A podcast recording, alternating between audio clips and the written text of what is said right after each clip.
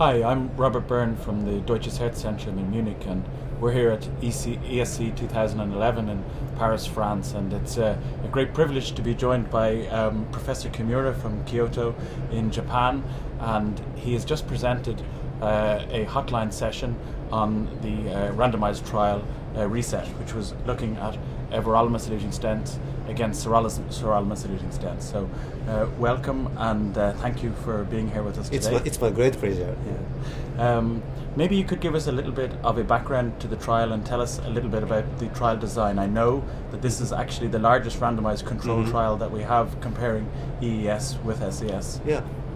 Actually, this is a, uh, uh, prospective uh, randomized multi-center open-label trial uh, evaluating non-inferiority of the new uh, everolimus eluting stent compared to the old uh, sirolimus eluting stent. last year, February last year, uh, everolimus eluting stent was approved in Japan. so simultaneous with the launch of the everolimus eluting stent, we started the comparison of uh, with the standard drug eluting stent at that time. Okay. And this was a trial that you powered predominantly for clinical endpoints or for angiographic endpoints? Predominantly clinical endpoints. So we have uh, uh, enough statistical power for evaluating non-inferiority with uh, for the uh, target lesion revascularization, which is the primary endpoint of the study. Okay.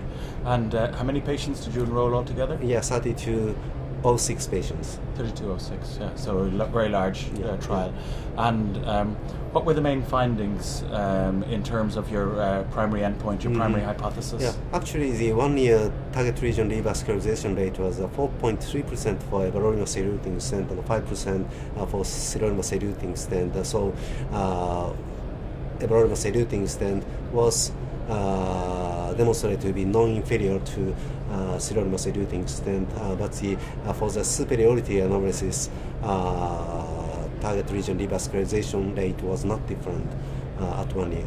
Okay, so in terms of clinical anti-restenotic efficacy, then actually a very good result in both treatment yeah, arms. I think so. But uh, uh, if we look at the uh, patient characteristics enrolled in the trial, we, despite the uh, all-comer trial design, uh, but the actual patients uh, enrolled maybe a little bit low-risk patients.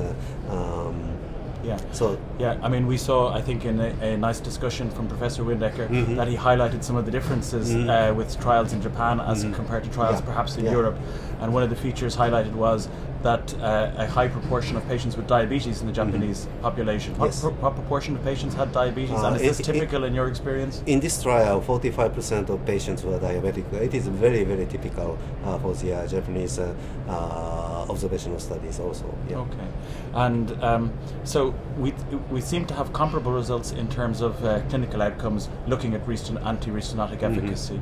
I know that you also had a subset of patients who yeah. received angiographic yeah. follow-up. How many patients? Received angiographic follow-up, and what did you learn from from that uh, subset? Mm-hmm. Actually, the uh, uh, 571 patients were uh, enrolled in the uh, angiographic sub-study. Uh, surprisingly, 90% of patients came back for repeat angiography at okay. 8 to 12 months. So very high rate yeah. of angiographic surveillance. Yeah, That's excellent. Yeah. yeah. actually, angiographic measure seemed to be consistent with the clinical outcome. Our restenosis rate was 5% for everolimus eluting stent, 4% for sirolimus eluting stent. Uh, rating segment and rating stent uh, rate loss was uh, almost uh, uh, identical uh, for both groups. Okay, so then I suppose uh, you have follow up out to 12 months at this time point, or you have follow up to a longer period? Actually, the trial was designed to follow up patients up to three years. Okay. So we are very interested in finding how the uh, everolimus eluting stent could uh, reduce the late adverse events reported for sirolimus eluting stent, uh, very late stent thrombosis or uh, late catch-up phenomenon.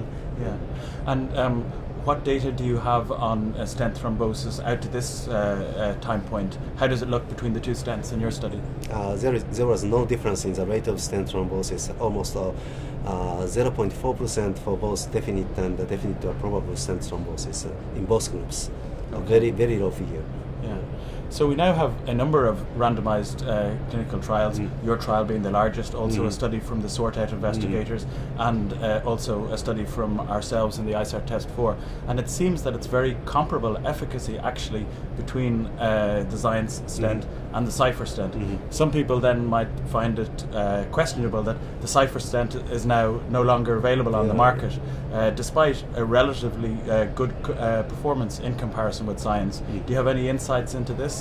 Yeah, actually, the uh, uh, one of the lim- limitation of our study is we don't have clinical uh, implication in terms of the selection of a stent type in the uh, real clinical practice because of the uh, Cypher stent is no longer available. But the sirolimus is a very good drug and a very important drug. So in future, some other companies uh, might use sirolimus as a drug for the drug new drug eluting stent. Yeah, I think so.